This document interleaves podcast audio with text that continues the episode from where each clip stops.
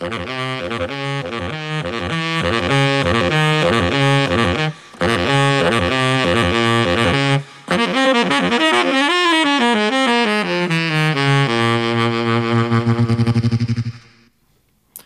godzina 19, czyli audycja Kind of Jazz w Radiu Szak, na którą zapraszam dzisiaj. Jędrek Janicki. I Mateusz Golami.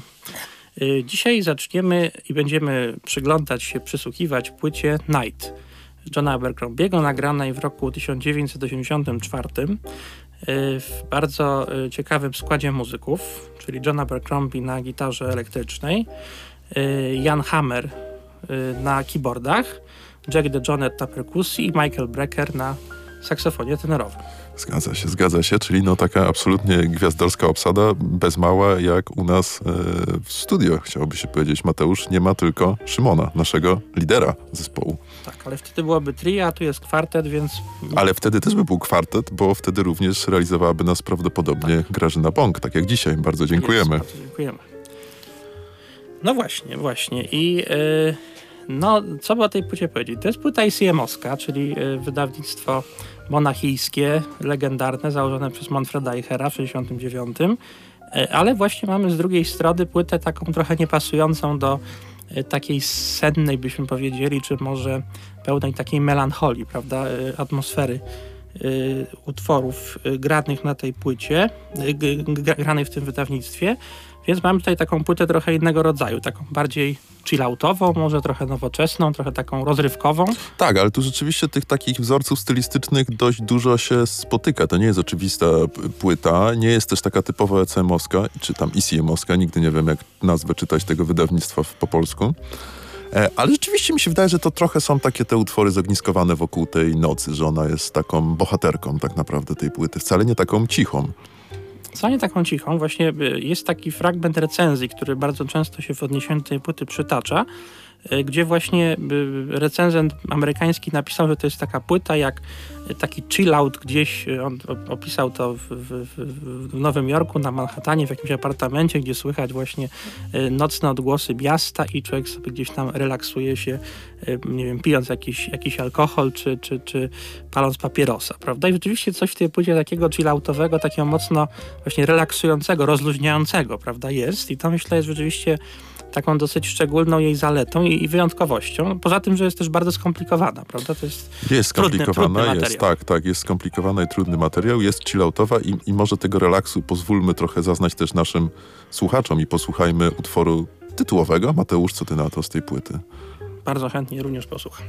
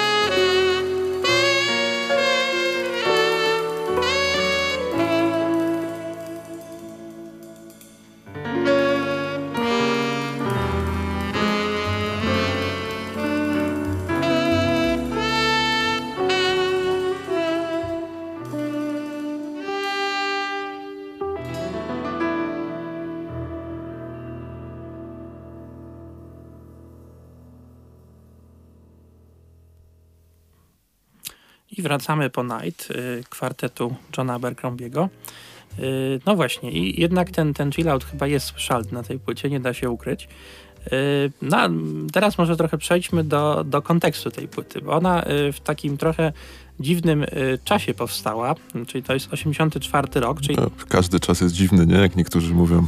To też prawda, też prawda. Chociaż on jest o tyle może dziwny i ciekawy w kontekście powstania tej płyty, że mniej więcej w tym czasie y, też powstawał soundtrack do, do Policjantów z Miami, Jana Hammera. Mm -hmm. I mam wrażenie, że Jan Hammer trochę, y, trochę na tą płytę tak jakby wszedł albo przed, przed tym soundtrackiem, albo po tym soundtracku i trochę właśnie y, y, te brzmienia są jakby podobne do, do, Policjantów z Miami. Do, do Hammera jeszcze wrócimy, bo to jest taka, wydaje mi się, nieoczywista teza, którą stawiasz, bo Hammer ten z y, Miami Vice jest kojarzony jako taki mocno syntezatorowy. Tutaj tego nie masz tak bardzo dużo. Nawet w tym Night słyszeliśmy takiego trochę bardziej mainstreamowego, mam wrażenie, frazowania na klawiszach. Akurat, tom... akurat w Night tak, tak, ale, ale, w tych innych utworach mam wrażenie, że te klawisze są takie trochę bardziej w stylu y, y, takim keyboardowym, powiedzmy bardziej rozrywkowym. Troszeczkę prawda? rzeczywiście, zwłaszcza w tym utworze otwierającym płytę, tym Ether Reggae, takim zupełnie bujającym i tam rzeczywiście te klawisze mają tego takiego 80 nie? Typowo mm, zacięcia mm. trochę. Tak, tak.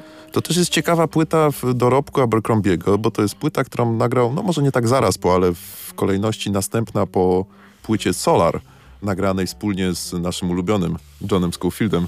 E, tam był kwartet, wprawdzie był jeszcze bas i perkusja. Natomiast wydaje mi się, że Night, jakby spojrzeć tak całościowo na dorobek kariery Abercrombiego, to jest być może nagraniem najciekawszym. E, bo na pewno najmniej oczywistym, takim pozagatunkowym bym powiedział. Tu się wiele dzieje. Tutaj nie ma jakiegoś takiego nakierowania wyłącznie na, jeden, na jedną stylistykę i to mi się bardzo podoba na tej płycie, bo nadal ona wybrzmiewa bardzo spójnie. Może oprócz właśnie tego wspomnianego już Ether Reggae. Tak, tak, to prawda. Ja myślę, że ona oczywiście jest też taka, jest 80 rzeczywiście, bo, bo ma takie brzmienie, które być może trochę się już dzisiaj zestarzało, albo przynajmniej nie pasuje do bardziej współczesnego kontekstu. Natomiast y, bardzo ładnie się to zestarzało, myślę. To znaczy, jeżeli y, byśmy powiedzieli, że to jest trochę taka płyta retro, mm -hmm, czy taka vintage'owa, to jest to mm, właśnie coś takiego smacznego bardzo. Tak, prawda? tak, coś, tak. Coś tak. Takiego, co... to, retro określenie pasuje. Taki powrót do tego brzmienia z nostalgią, a nie z takim, wiesz, jakimś takim pomysłem w ogóle, co to, co to za pomysł, żeby tak grać, nie? Czyli mhm. coś takiego bardziej, takie ciepłe uczucia wobec tego brzmienia mimo wszystko. Tak, i myślę, że, że to jest y, mocna scena tej płyty i też taka właśnie klimatyczność, pejzażowość, ale taka Zdecydowanie. Y, rozumiana w takim sensie, no właśnie jakiegoś znowu opisywania miejskiego, miejskiego, czy no pewnie tutaj byśmy jednak się na tym mieście skupili. Na Nowym Jorku, jak na Nowym Jorku. Mateusz. Albo, albo właśnie Miami, skoro policjanci z Miami gdzieś tam nam też migoczą w tle właśnie takiego, takiego jakiegoś chilloutowego miejskiego życia nocnego, prawda? Więc jest to rzeczywiście od takiej strony atmosferycznej, klimatycznej coś takiego bardzo intrygującego i rzeczywiście e, gdzieś tam przenoszącego nas i w epokę, i w miejsca, w których, w których no, i ja nie miałem okazji być, pewnie wielu z naszych słuchaczy też nie było, ale coś można sobie o tych miejscach jakby dopowiedzieć przez tą muzykę, jakby, czy o tych, o tych czasach. ci słuchacze, którzy byli, czy to w Nowym Jorku, czy w Miami, to proszę dajcie nam znać i powiedzcie, czy ta muzyka pasowałaby jako właśnie soundtrack do tego miejsca. To jest też jeszcze ciekawa sprawa, bo Abercrombie zaczynał swoją karierę jako taki gitarzysta, nawet nie fusion, tylko typowo jazz rockowy, bym powiedział. Nie? Czy pamiętasz taki zespół Dreams, w którym Aha. występował razem z Billy Cobhamem, legendarnym perkusistą i właśnie Michaelem Brackerem, który też gra na, na płycie Night. I tam było bardzo dużo takiego jazz rockowego, też trochę funkowego zacięcia, bo tam czasami w stronę takich zespołów jak, no nie wiem, no Blood, Sweat and Tears y, ta muzyka e, galopowała. Natomiast tutaj takiej rockerki Abercrombiego, czy takich przesterowanych brzmień jest niedużo. To jest odejście od tego schematu grania. Tak, tak. John Abercrombie oczywiście y, ma takie różne jak miał, bo, bo już od chyba pięciu lat nie żyje, czy sześciu, y, różne takie właśnie jakby style gry. Rzeczywiście z jednej strony jazz rock, taki, taki mocno właśnie łączący te dwie stylistyki, a z drugiej strony właśnie takie granie liryczne, delikatne bardzo, prawda, pełne takiej, y, takiej właśnie zadumy też. I myślę, że ta płyta byłaby gdzieś bliższa y, tej, temu wariantowi gra Abercrombiego, chociaż niektóre utwory są też takie mocno fusion i takie dosyć skoczne, prawda? Tak, może nie, nie jakoś bardzo mocno fusion, ale y, no gdzieś tam czasami może w jakimś cieniu pobrzmiewa, nie? Ten, ta taka inspiracja rockowa na tej płycie. Tak, i tu myślę, że jakby krzyżują się trochę te dwa y, podejścia Abercrombiego do, do jazzu, czyli to bardziej takie delikatne, liryczne i to bardziej takie z pazurem, prawda? I, i ta płyta jest rzeczywiście pod względem bardzo, bardzo ciekawa i taka jakby dwunastrojowa. Tak, prawda? zgadzam się, zgadzam się. Chociaż moim zdaniem dominantą tutaj będzie raczej ta nastrojowość, że ten rok jest jakiś Mhm. tak naprawdę schowany na drugi, trzeci, być może czwarty plan. Też jest ciekawe, że Abercrombie, nawet jak gra właśnie spokojnie i, i, i delikatnie, on nie często, wydaje mi się, operuje zupełnie czystym brzmieniem. To brzmienie, nawet jeżeli nie jest jakoś przesterowane mocno, to jest dość dużo takich efektów modulacyjnych na to nałożonych, czy to chorus, czy to delay, czy to reverb. One nie są jakoś nachalne bardzo, ale to wydaje mi się, że jest trochę taka zapowiedź takiego atmosferycznego grania, które później tak świetnie rozwinęli gitarzyści e, skandynawscy. No wiesz, do ostateczności doprowadził być może Eivind Arsent, a takim podobnym trochę sposobem gry porusza się jako bro, chociaż jest dużo mniej gęsty w swoim frazowaniu. Na pewno, na pewno. Rzeczywiście John Abercrombie na pewno e, gdzieś tam koresponduje z tymi współczesnymi Mhm. takimi gitarzystami jak, jako Bro, jak Wind Arset. E, chociaż on zdecydowanie bardziej zawsze był taki e, jakby dosyć dystyngowany Tak, i taki, tak. taki elegancki, Elegancki, bardzo tak. w tej grze, Mhm, prawda? On mhm. nigdy jakby nie wchodził w takie regiony e, gdzieś tam, gdzie się tak trochę zaczyna brudzić tą muzyką, że tak powiem. Mhm. Chociaż rzeczywiście ta płyta też nie jest taka w tym masteringu bardzo taka czyściutka i ten, ten taki trochę, taki brud tej muzyki też jest fajny do pewnego Tak, stopnia, mi się bo to właśnie też podoba. Mhm. pamiętam, że, że to chyba właśnie jak kiedyś o tej płycie rozmawialiśmy, to chyba zwracałeś uwagę, że ona jest taka y, w, w, nie to o innej, o innej płycie mówiłeś, ale to jest jakby ta sama uwaga aktualna, że tu w tym właśnie klinicznym takim ICM-owskim brzmieniu, gdzie te wszystkie masteringi są takie właśnie pełne takiej patosu emfazy, Mhm. prawda? Tu jest taka płyta jednak y, taka z energią taką trochę bardziej brudną właśnie powiedzmy miejską, czy, czy taką trochę innego typu i, i przez ten swój brud taką y, trochę, trochę innego rodzaju energię jest taka bardziej no, jakby rozsadza tą taką y, klasycyzującą, czy taką dosyć sztywną ramę tego wydawnictwa. Zgadza się, No. zgadza się. Wiesz, to dobrze koresponduje też z samą, tak, ja nie chcę powiedzieć, że to jest koncept album, bo to chyba by była przesada, ale z tą, z tą nocą, o, która tutaj jest tytułową bohaterką, no bo noc też taka jest, nie? Nie jest do końca czysta, jak się wydaje, nie jest taka kliniczna, tylko jakieś takie właśnie wyłożą, wyłażą cienie, wyłażą, no cienie to może bardziej za dnia wyłażą, ale wiesz o co chodzi, jakieś mroki, takie niedociągnięcia, jakieś demony nasze. I na tej płycie to jest to jest bardzo zgrabnie, ja bym powiedział bardzo inteligentnie zaakcentowane, bo to nie jest jakiś tam, wiesz, lo-fi czy coś takiego. Podejrzewam, że ECM by sobie nie pozwolił na, na taką sprawę. Ale rzeczywiście to złamanie tego brzmienia no, jest walorem tej płyty dla mnie, dla mnie niesamowitym, naprawdę. No właśnie, może, żeby tak jak często mówisz, nie być gołosłownymi, posłuchajmy y, kolejnego utworu z tej płyty pod tytułem Look Around może tym razem. Bardzo chętnie.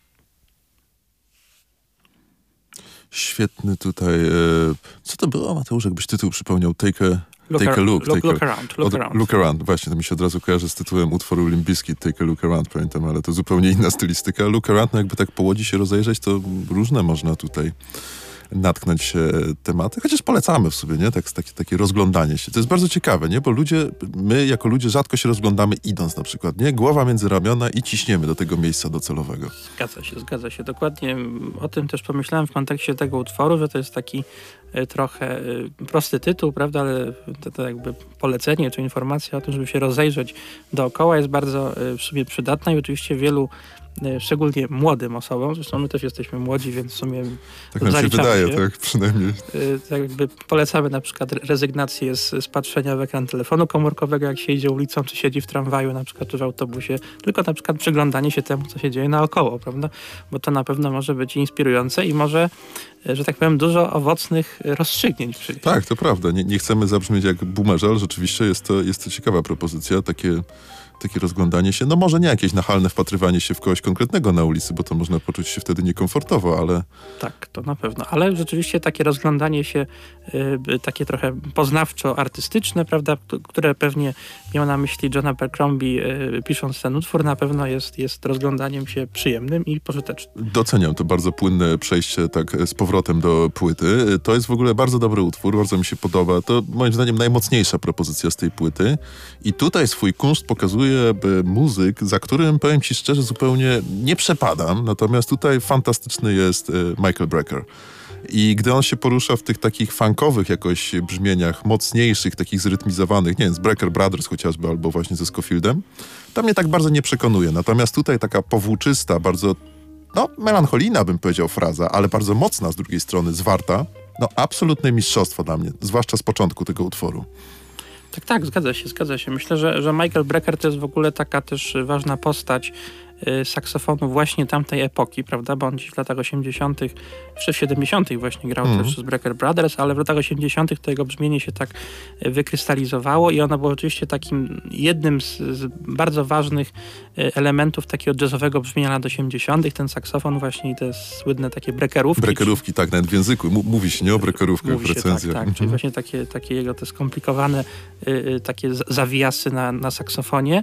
One gdzieś tam y, na pewno, na pewno z tą epoką się mocno kojarzą i tutaj jest, to jest chyba, bym powiedział, album jeden z nielicznych, gdzie można go w takiej pełnej krasie usłyszeć. Mhm, Bo on mhm. zazwyczaj był muzykiem gdzieś tam schowanym, grał y, właśnie na pojedynczych utworach, gdzieś tam y, y, y, no nie, nie za dużo jest tych nagrań z udziałem Breckera, to była taka trochę szara eminencja jazzu tamtej epoki, ale nie był to muzyk taki, który gdzieś tam był y, na wielu płytach, tak przyskrzyniony jakby. Zgadza się i to jest o tyle zaskakujące, no bo jednak Brecker, Michael Brecker e, stał się trochę takim punktem odniesienia, czyli to, to są wielu saksofonistów znam, którzy chcieliby grać jak Brecker albo ćwiczą jego zagrywki, wzorują się Mhm. na nim tak naprawdę, więc wiesz, ta, ta jego sława jest ogromna, chociaż ma rację, że tak wiele płyt y, nie sygnował swoim nazwiskiem czy coś takiego i to jest chyba rzadki przypadek to Night, gdzie słyszymy go takiego typowo niefunkowego, o, tak bym powiedział, gdzie tego funka jest bardzo niewiele przynajmniej, może tak. Tak, tak, to prawda. Zresztą on był takim trochę, jak to się mówi, zwierzęciem koncertowym, więc więcej tak, może tych, tak. tych koncertów, prawda, z- zapamiętamy po nim. Natomiast y, takich, y, takich nagrań studyjnych nie ma dużo, ale to jest rzeczywiście bardzo y, ciekawe nagranie studyjne, gdzie można rzeczywiście usłyszeć no, ten cały kunszt, prawda, jego grania na saksofonie, też y, y, te, te skomplikowane struktury, które tworzył, taką przejrzystość brzmienia, y, y, imp- improwizacji, ogromne wyrafinowanie, ale też jednocześnie taką rozrywkowość, prawda? Mhm, Myślę, że u mhm. niego to było bardzo fajne, że on z jednej strony był, był takim bardzo mocno zakorzenionym w takim też trudnym jazzie muzykiem, ale z drugiej strony zawsze to brzmienie gdzieś było takie y, smoothowo, chilloutowo, rozrywkowe. Przebojowe po prostu, Przebojowe. tak, tak. Mhm, ty- W ogóle wirtuoz instrumentu, kończąc ten temat, powiem ci, że znamy wspólnie saksofonistę, który, ale nie, nie podam nazwiska na wszelki wypadek, e, który studiując zagrywki e, Breckera, studiując technikę Breckera, no z wściekłości roztrzaskał swój drogocenny saksofon, rzucając nim o, o ścianę, bo był pewien, że nigdy nie osiągnie takiego poziomu. Ale to kiedyś e, zupełnie inna historia, tak. Nie zdradzisz mi nazwiska obecnie. No na, na audycji na pewno nie, nie ma mowy, tak. Może później.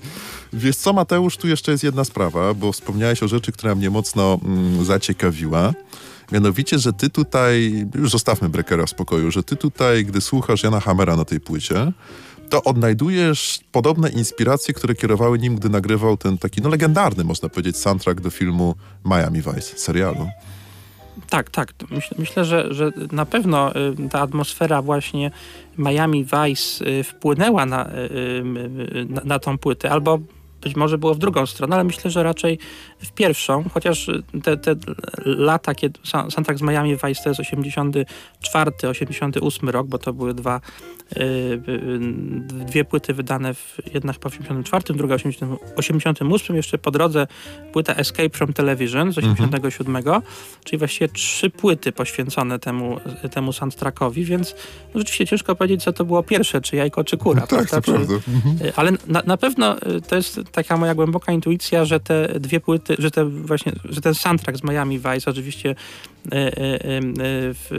bez tego saksofonu, prawda, bez, takiej, bez takiego jazzowego uformowania, ale gdzieś tam się mocno przenika właśnie z, z tą płytą. Myślę, że, że jakby ciężko bez, jakby bez tych wzajemnych kontekstów te płyty, na przykład płytę Night i jednocześnie soundtrack z Miami Vice omawiać bez, bez tego kontekstu. Wiesz co, no to ewolucja Hammera też jest zaskakująca, bo też pamiętam jego wcześniejszą karierę z lat 70. głównie. No przecież on grał w Mahavishnu Orchestra, on grał z Aldi I on grał bardzo dużo takiej, znowu, jazz rockowej galopady, mam wrażenie. To jednak jest zaskakujące, takie, takie dość mocne spowolnienie, które słychać trochę na tym soundtracku z Miami Vice, ale tutaj dla mnie to jest imponująca też jego praca na tej płycie Night, bo właśnie zwalnia. Hammer daje przestrzeń, coś z czym miał problem, wydaje mi się, w latach 70. Odpuszcza trochę temat. O tak, tak. To jest myślę też, y, też fajna uwaga, że ta płyta ma też dużo przestrzeni, dużo luzu mhm. Y, i właśnie pewnie ten luz się kojarzy z tym chilloutem, prawda? To znaczy y, ten chillout pewnie nie, nie bierze się znikąd. Myślę, że bierze się z tego oczywiście, że muzycy dają sobie wzajemnie dużo przestrzeni, że jakby, jakby nie, nie, nie wchodzą sobie na głowę od takiej muzycznej strony i rzeczywiście każdy ma tutaj jakby taką swoją brzydko aurę, prawda, mhm. wokół siebie przestrzeń, wokół której może się dosyć bezpiecznie czuć. I rzeczywiście jak się na przykład słyszy De Joneta, y, który gra tak y, spokojnie, osadzoną mocno tą perkusją i ma się wrażenie, że nikt mu tam nie przerywa, prawda, czy nie chce jakoś tam ingerować w tą jego grę na perkusji. Tak samo Hammer też może spokojnie sobie mm -hmm. wywijać solówki. Brecker ma też mnóstwo przestrzeni, Abercrombie tak samo, więc, więc każdy z panów po prostu ma taki trochę swój świat i te światy się jakoś tam łączą w jedną całość, a to są też mm, u każdego z nich bardzo skomplikowane światy, bo to wszyscy wszystko wielcy jazzmeni, więc rzeczywiście ta synergia tych, tych, tej, tej jakby czwór energii jest rzeczywiście taka dosyć y, ekscytująca, prawda? Mm -hmm. A to jest o tyle ciekawe, że są to muzycy wszyscy czterej, którzy mają przeszłość dość takim jazzem dynamicznym, powiedzmy właśnie jazz rockowym, czyli z takim bardzo agresywną grą, jeżeli chodzi o standardy jazzowe, no byli za pan brat i to jest taka chwila chyba właśnie, być może nawet, y, modne słowo ostatnio, od detoksu, od takich intensywnych doznań bardziej. Mm -hmm. Mateusz, tyle mówiliśmy o Janie Hammerze, jego rozwoju i wpływie na tę płytę. Może zagrajmy coś z tego soundtracku, który ty tak bardzo lubisz. No właśnie, może zagrajmy z, z soundtracku do Miami Vice, dokładnie z tej płyty Escape from Television, 87 rok, utwór Last Flight. Świetnie.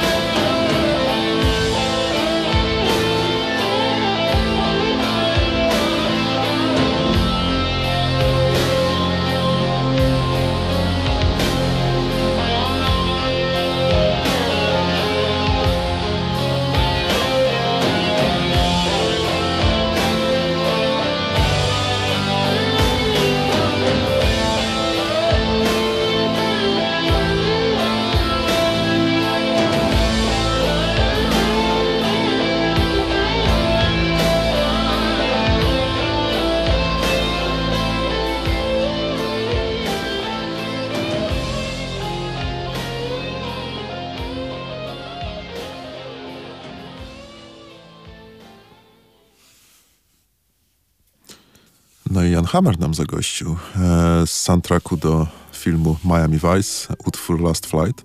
Zawsze mnie ciekawiło, w jaki sposób taki magiczny wręcz Hammer potrafił emulować brzmienie e, gitary elektrycznej na tych swoich syntezatorach, bo tutaj łatwo dać się nabrać, że to jakieś, wiesz, soczyste, przesterowane solo typowo gitarowe, a to jednak syntezatory. A widzisz, no tak, to prawda. Ja, ja nawet się też nabrałem właśnie, że to jest gitara elektryczna, ale jak jak mówisz, że tak jest, to na pewno tak jest. I faktycznie, rzeczywiście to jest syntezator, który doskonale na, naśladuje no, taką... właśnie, właśnie, taką, właśnie. Ale wiesz, tyle no. się nagrał z tymi gitarzystami, z McLaughlinem, Aldimolą, że w końcu załapał, nie? Jak ta gitara brzmi i przełożył no tak. to bardzo sprawnie.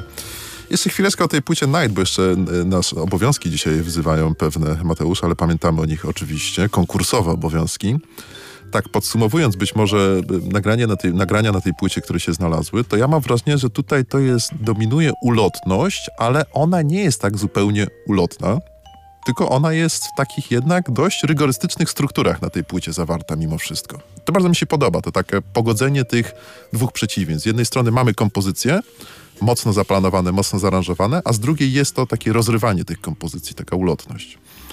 Tak, tak, absolutnie się z tym zgadzam. Faktycznie jest to y, płyta paradoksalna pod tym tak, względem, tak. że, mhm. że rzeczywiście dosyć, dosyć jednocześnie gęsta, skomplikowana. Ten materiał jest y, na takim wysokim stopniu y, abstrakcji i wyrafinowania, a z drugiej strony jest w nim taka właśnie eteryczność, ulotność, zwiewność, delikatność, prawda?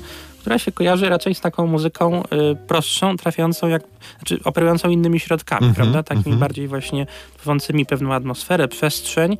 Tu jest jednocześnie i, i, ta gęstość i skomplikowanie, i jest też dużo oddechu, przestrzeni i tego klimatu właśnie, mm -hmm. takiej y, trochę ambient, no ambient to jest może złe słowo, ale takiej atmosfery. Atmosfery, tak, właśnie, atmosfery, wyczucie tak, atmosfery. Wyczucie mhm. atmosfery właśnie klimatu i jakiejś tam rzeczywistości, czy, czy, czy to geograficznej, czy, czy historycznej, historyczno-kulturowej powiedzmy. Więc rzeczywiście jest to pod tym względem bardzo, bardzo ciekawa płyta i rzeczywiście, tak jak, jak yy, mówisz, paradoksalna. Paradoksalna i chyba też można jej słuchać na dwóch poziomach, mam wrażenie, bo można sobie jej słuchać na zasadzie, wiesz, że siedzisz, by relaksujesz się w fotelu, tak jak mówiłeś, paląc papierosa, czy robiąc to, na co każdy ma ochotę i słucha, słuchając właśnie tej płyty. A z drugiej strony można próbować wejść w nią głębiej, jakby uruchomić takie myślenie intelektualne bardziej, chociaż myślenie chyba zawsze jest intelektualne, ale takie postrzeganie intelektualne. No i te takie dość skomplikowane aranżacje i rozwiązania, bo tutaj, wiesz, oni unikają prostych solówek na przykład, próbować podążać za nimi i to też będzie dość ciekawe doznanie takie estetyczne, mam wrażenie. Mhm.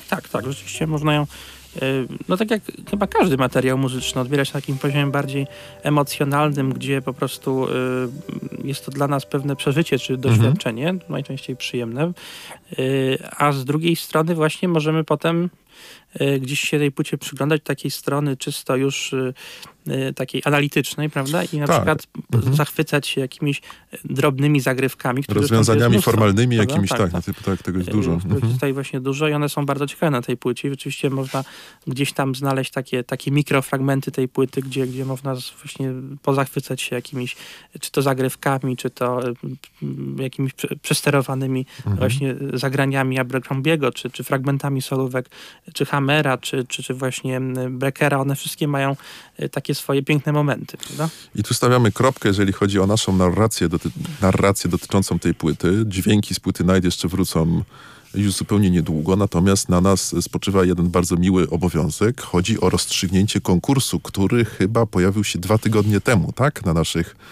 na naszej antenie. Mm, chodziło o to, prosiliśmy was, żebyście podali no, na naszych mediach społecznościowych swój ulubiony utwór czwórki Liverpoolczyków, czyli grupy The, The Beatles. Beatles. I gremialnie we trzech postanowiliśmy, że nagrodę otrzymuje e, Tomek Pasierbek, który wyróżnił e, utwór Yesterday.